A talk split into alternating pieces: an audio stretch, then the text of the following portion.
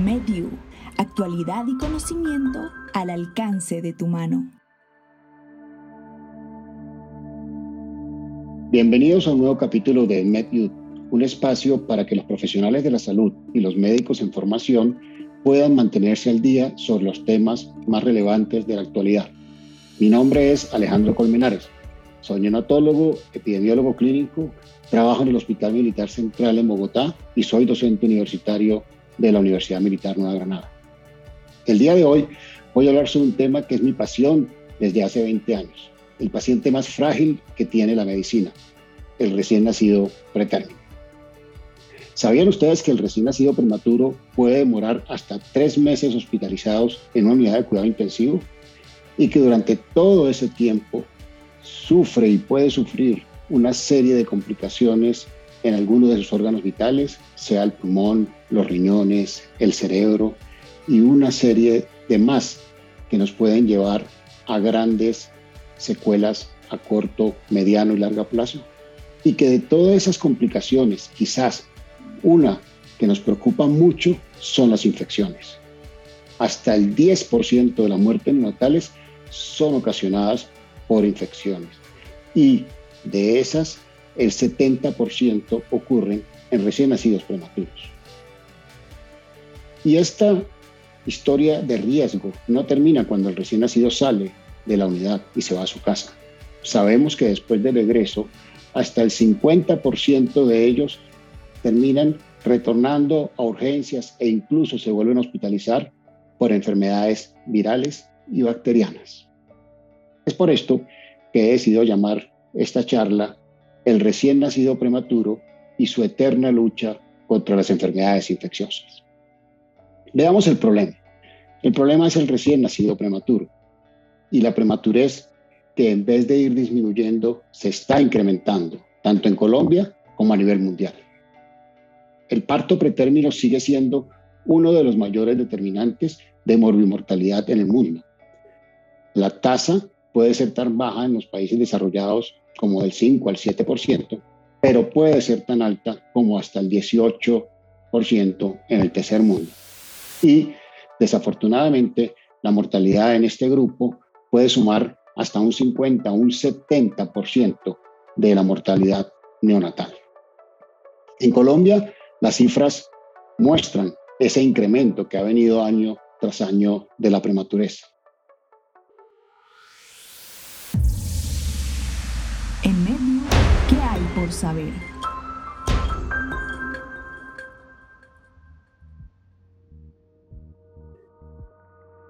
Si miramos cifras del Instituto Nacional de Salud publicadas en el 2016, hablaban de un 11% de esa tasa de prematuridad.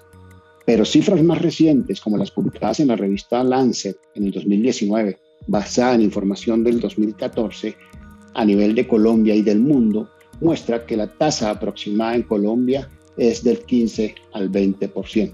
Una tasa algo alta si la comparamos con el resto del mundo y que solo se compara con países como Tanzania, como Jordania, que son países del tercer mundo como nosotros.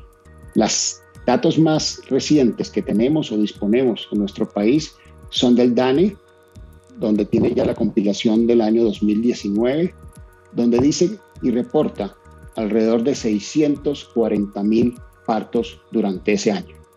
De ellos, alrededor de 130 mil son de recién nacidos prematuros menores de 37 semanas. Es una tasa aproximada del 18 o el 19%.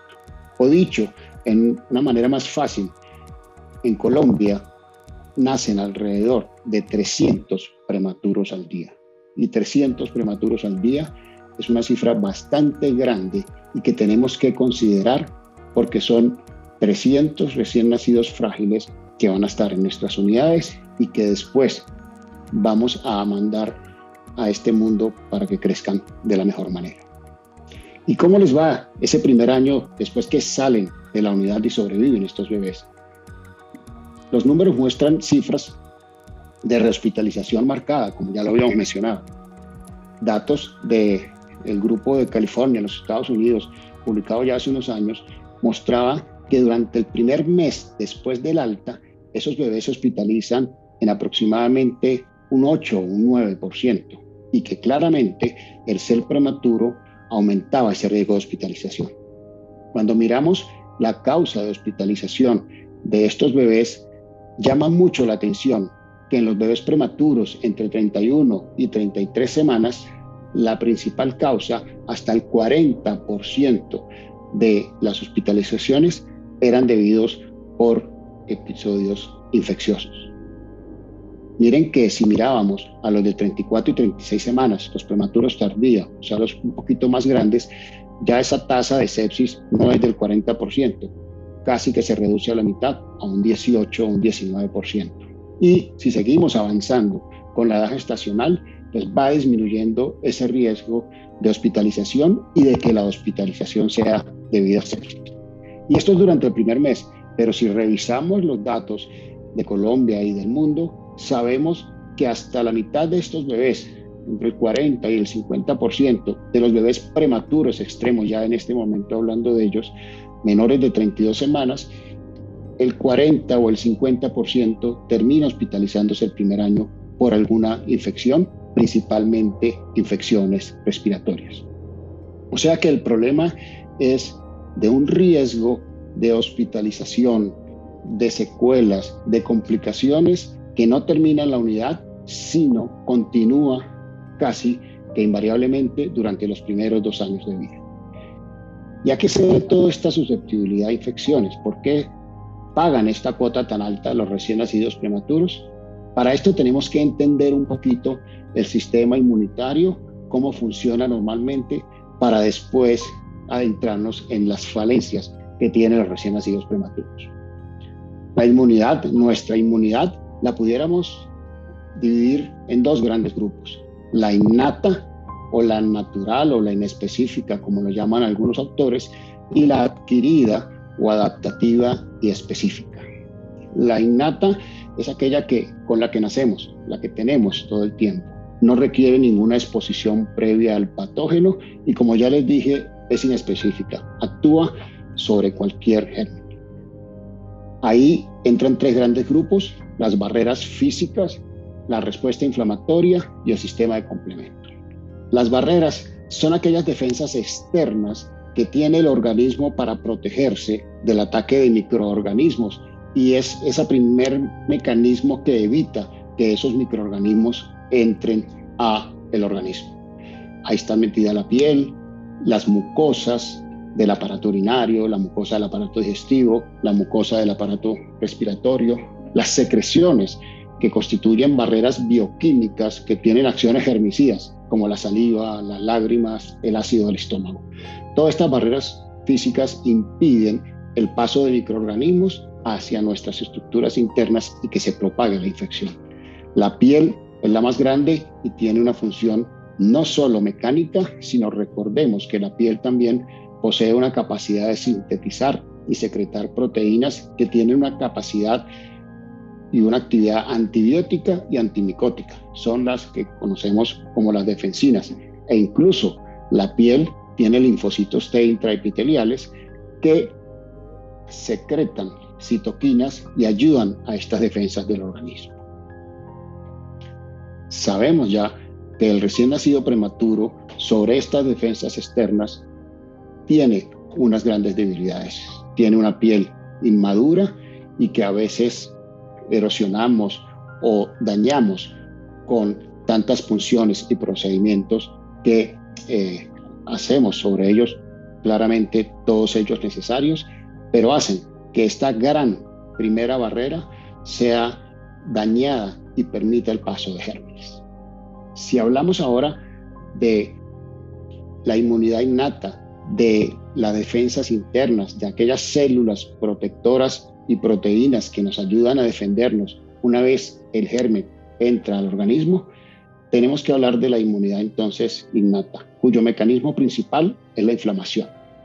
La inflamación lo que permite o lo que se ocasiona es por un aumento de la permeabilidad capilar y lo que lleva es que haya una gran migración de los leucocitos desde la sangre hasta estas zonas afectadas.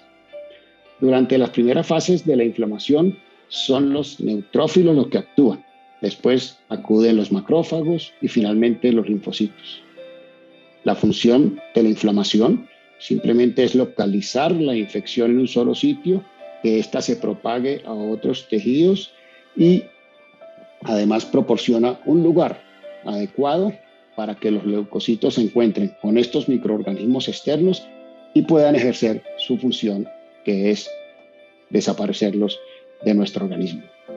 Durante este proceso inflamatorio se liberan otras citoquinas y se estimula la inmunidad adaptativa, que como vamos a ver es la que finalmente permite erradicar el patógeno. Mediu, actualidad y conocimiento al alcance de tu mano.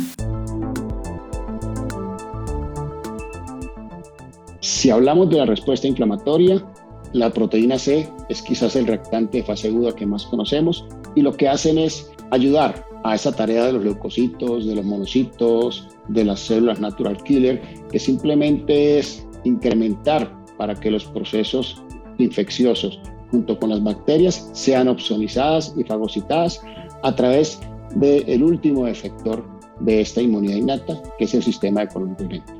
El sistema de complemento lo que busca es igual una función lítica sobre las membranas celulares de las bacterias, produce reacciones para que haya una quimiotaxis y lleguen nuevos y numerosos inmunoelementos al sitio de reacción para finalmente amplificar la reacción inmunitaria y acabar con las bacterias.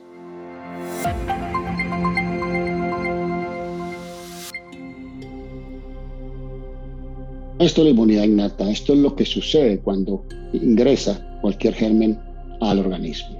Ya la más especializada es la inmunidad adaptativa o la inmunidad específica, que es un mecanismo mucho más evolucionado que se estimula luego de la exposición agentes infecciosos y cuya capacidad e intensidad de defensa aumenta con la exposición subsiguiente a un determinado organismo. Cada vez que me expongo al organismo, mi respuesta es mucho más rápida y mucho más eficiente. Existen dos grandes tipos de inmunidad adaptativa, la inmunidad celular y la inmunidad humoral. Ambas actúan en conjunto y su objetivo final es eliminar a todos los microorganismos. Entonces esta inmunidad adaptativa tiene unas características principales. Primero la diversidad, ya que permite responder a una gran variedad de antígenos extraños. Lo otro es que es específica, ya que cada microorganismo genera una respuesta específica en su contra, afortunadamente. Tiene la capacidad de memoria, cosa que no tiene la inmunidad innata, y hace que la exposición del sistema inmunitario a un agente extraño, como ya les decía, mejora su capacidad de responder de una manera mucho más rápida y mucho más eficiente. Otra característica importante de esta respuesta adaptativa es que es autolimitada, o sea, permite que el sistema inmunitario disminuya esa respuesta frente a un antígeno a medida que éste va. La inmunidad entonces adaptativa la pudiéramos clasificar en dos grandes grupos, como la inmunidad mediada por células y la inmunidad humoral. La inmunidad mediada por células es producida por los linfocitos tenemos los linfocitos T o citotóxicos y los linfocitos T helper o ayudadores. Cada uno tiene una función muy específica. El linfocito T citotóxico actúa sobre esos microorganismos que están dentro de las células, como los virus. Sabemos que los virus entran en la célula y empiezan a replicarse y ahí causan el daño. Sobre esos microorganismos que están dentro de las células actúan el linfocito T citotóxico que finalmente lo que lleva es a matar esas células y eliminar todos esos grandes reservorios de infección. Cuando vemos la función del linfocito T ayudador o helper, ya actúa es sobre los microorganismos que fagocitaron los macrófagos. Les contaba que los que llegan son los macrófagos, fagocitan esos microorganismos, pero entonces necesitan la ayuda de la inmunidad celular o sea, de los linfocitos T, para que eliminen esos microorganismos fagocitados. Es un complemento de la inmunidad innata. Y por último está la inmunidad humoral, donde básicamente estamos hablando de todos los anticuerpos, de las inmunoglobulinas que conocemos, la G, la M y la A, son secretados por los linfocitos B y lo que buscan es bloquear las infecciones y eliminar los mecanismos, no los que están intracelulares, acuérdense que sobre ellos actuaban los linfocitos T, sobre los extracelulares. Inhiben la infectividad de estos microorganismos, opsonizan y fagocitan y hacen también una activación del complemento. Esto es, a grosso modo, el sistema inmune, el que nos ayuda a defendernos. Sabemos que este sistema inmunológico se desarrolla constantemente desde la concepción en adelante. Continúa en el periodo neonatal y se termina de desarrollar en los primeros años de vida.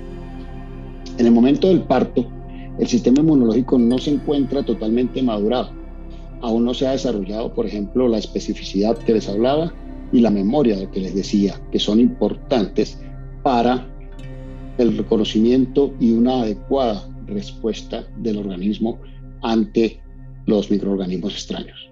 Los recién nacidos a términos, pudiéramos decir que tiene una respuesta inmune innata, pero es demasiado inmadura y claramente esto es mucho más pronunciado en recién nacidos que nacen antes del término.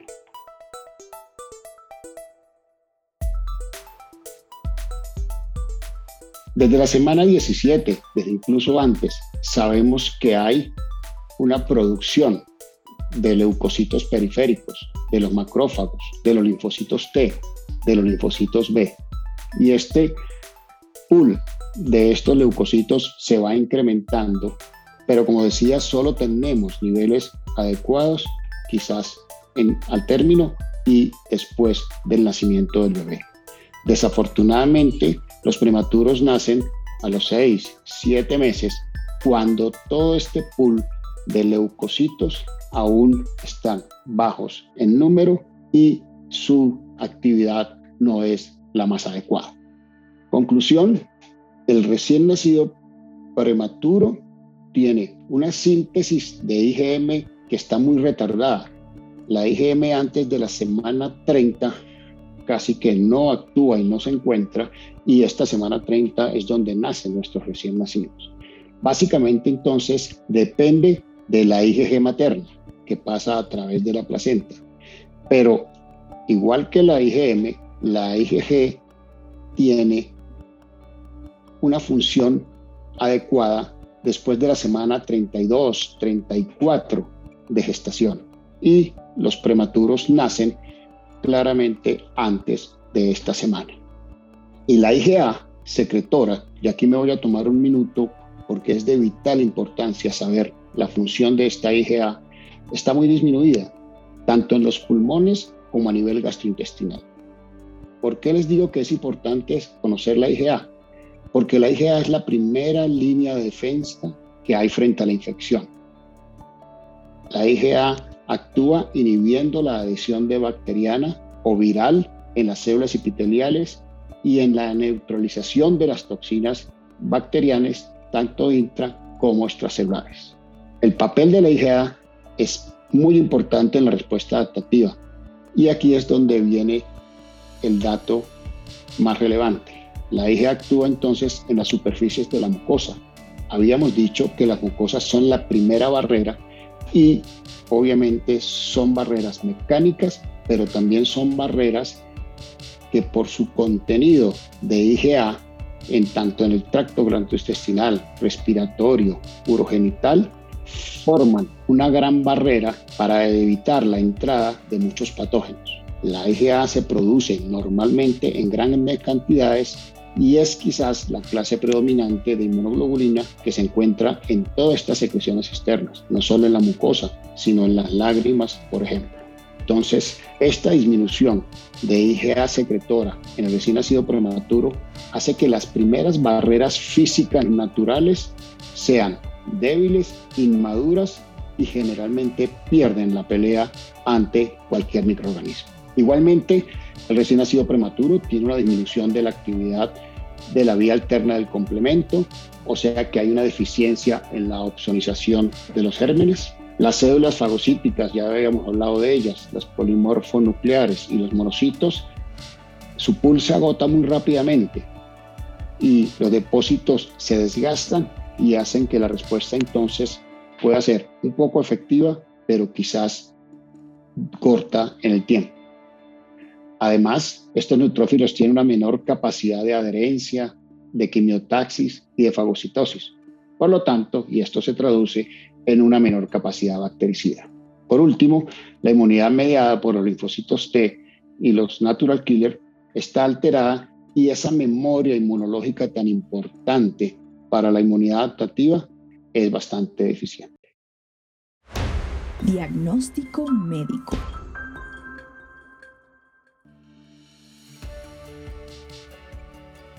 Se pudiera decir que prácticamente el recién nacido prematuro nace para ser infectado, para permanecer infectado.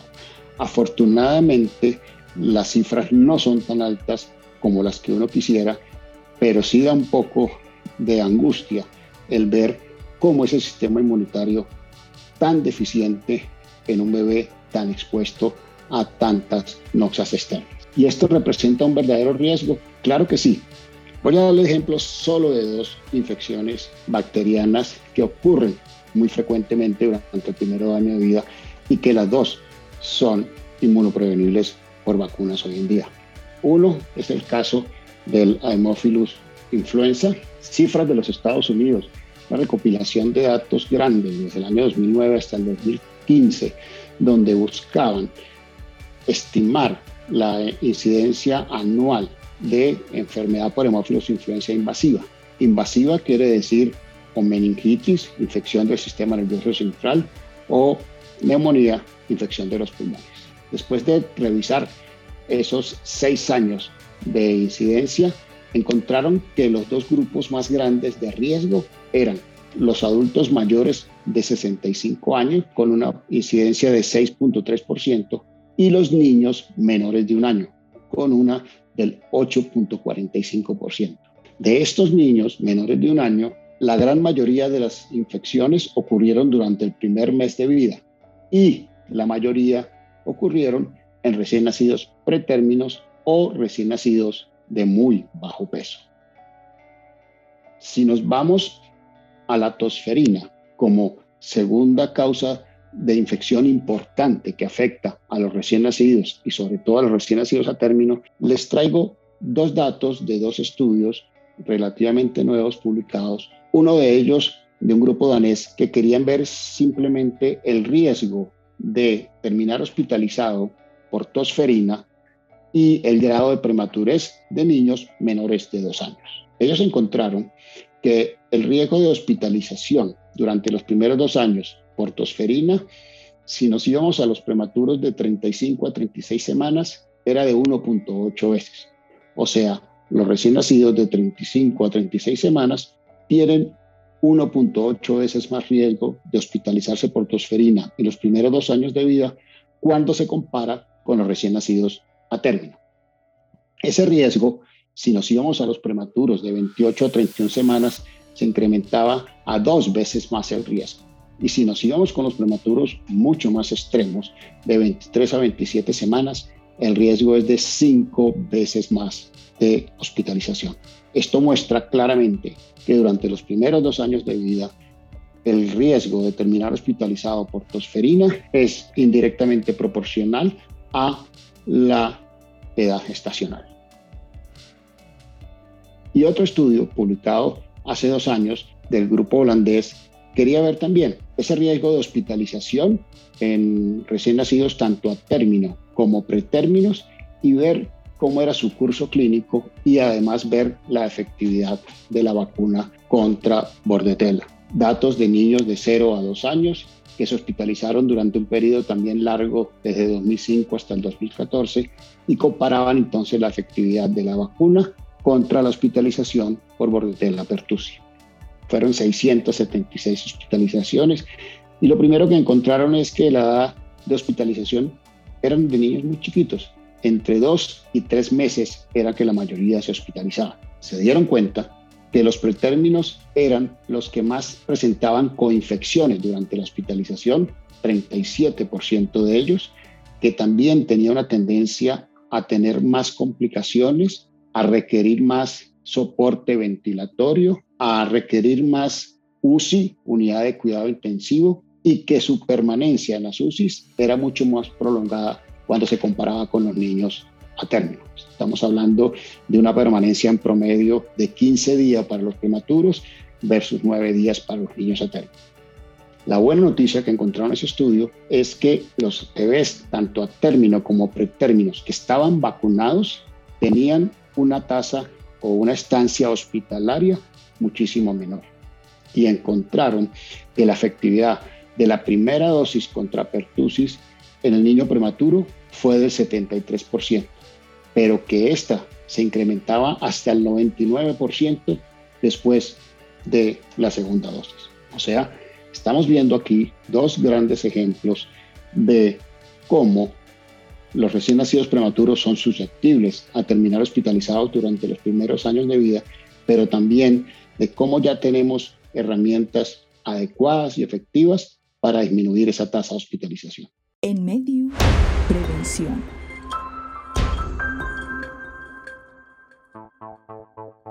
Y tosferina. ¿Cómo está el cuento de tosferina en nuestro país? Pues en Colombia, el Instituto Nacional de Salud mostró un estudio que entre el 2013 y el 2017 se registraron 77 muertes por tosferina y la gran mayoría de ellos fueron en niños menores de un año. Si miramos dos datos del año pasado, el cálculo de la incidencia de tosferina es de 0.06 casos por 100.000 habitantes, pero si nos vamos a menores de 5 años es de 0.59 y si nos vamos a aquellos menores de un año, la incidencia ya es de 2.61 casos. O sea, a medida que el recién nacido o el lactante es menor, obviamente la incidencia. Esos números que ya son altos de por sí reflejan el año pasado. Acuérdense que el año pasado todas las infecciones se vieron escondidas por toda esta pandemia y por todas las grandes medidas quizás de protección que se usaron en, los hogares, pero también quizás hubo un subregistro de muchas de estas cifras porque todo la maquinaria del gobierno claramente estaba enfocada con el COVID. Pero si miramos las cifras del 2019, ya los datos son mucho más alarmantes. Les había contado que la incidencia en menores de un año fue de 2.61 para el 2020, pero sí en el 2019 fue de 9.3, o sea, bastantes casos. Quizás con la ida del COVID que esperamos que sea temprano, estas cifras van a empezar a subir. En medio, reflexiones médicas.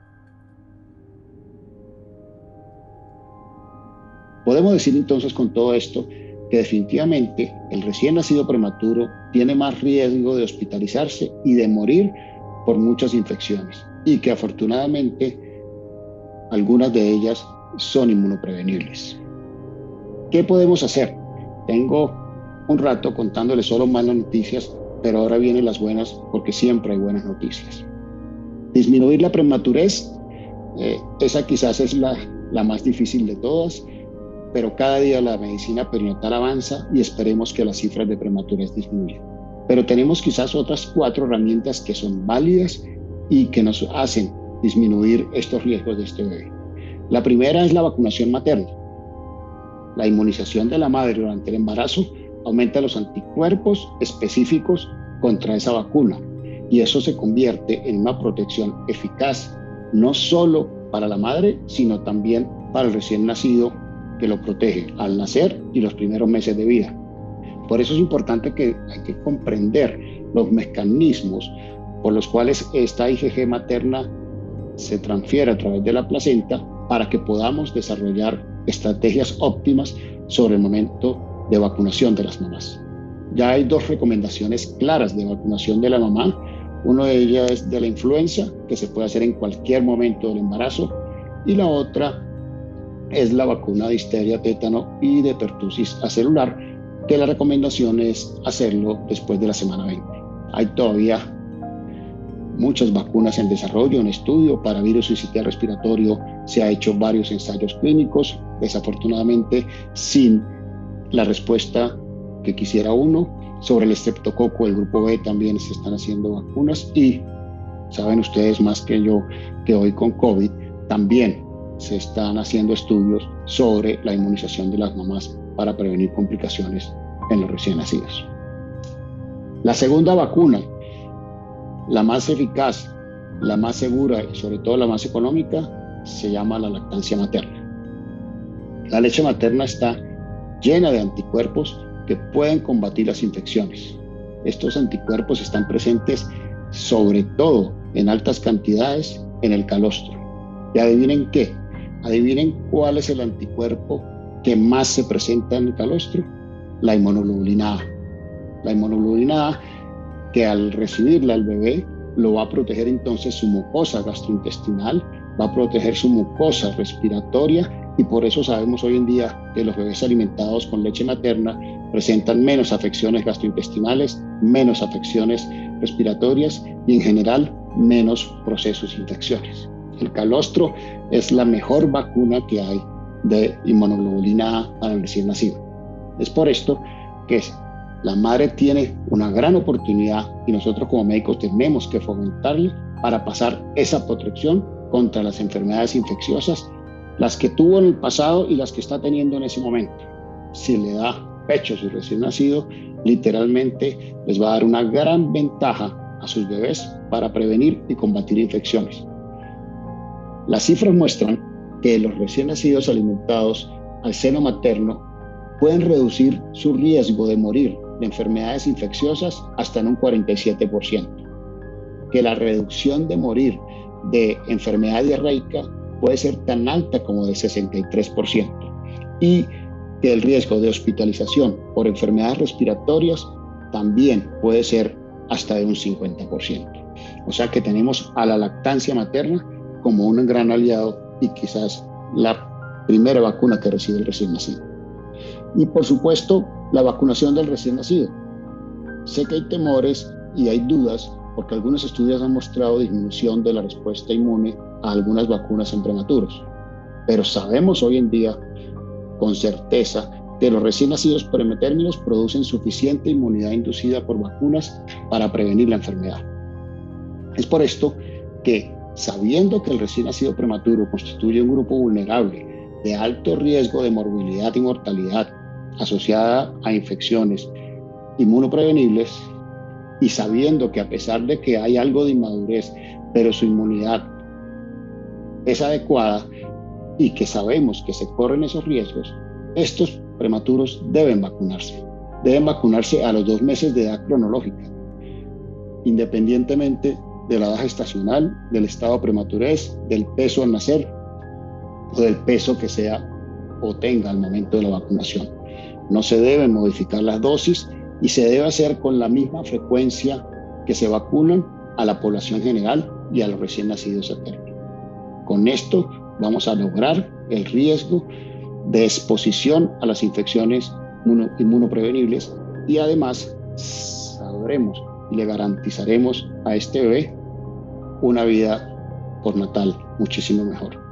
No nos quedemos con que la vacunación sea solo para el recién nacido. Ya sabemos hoy en día que de los grandes portadores de tosferina, por ejemplo, pueden ser sus hermanos, sobre todo si son hermanos adolescentes o sus abuelos. Por eso debemos vacunar a todo ese nicho, a todo ese grupo que rodea a un recién nacido. Con esto quiero terminar. Les agradezco por escucharme y acompañarme en este mundo del recién nacido prematuro y esperamos que nos volvamos a ver en algún otro episodio de Medio. Muchas gracias. Las opiniones expresadas en este podcast representan la visión profesional de los expertos en la materia material diseñado exclusivamente para educación médica. Mediu, actualidad y conocimiento al alcance de tu mano.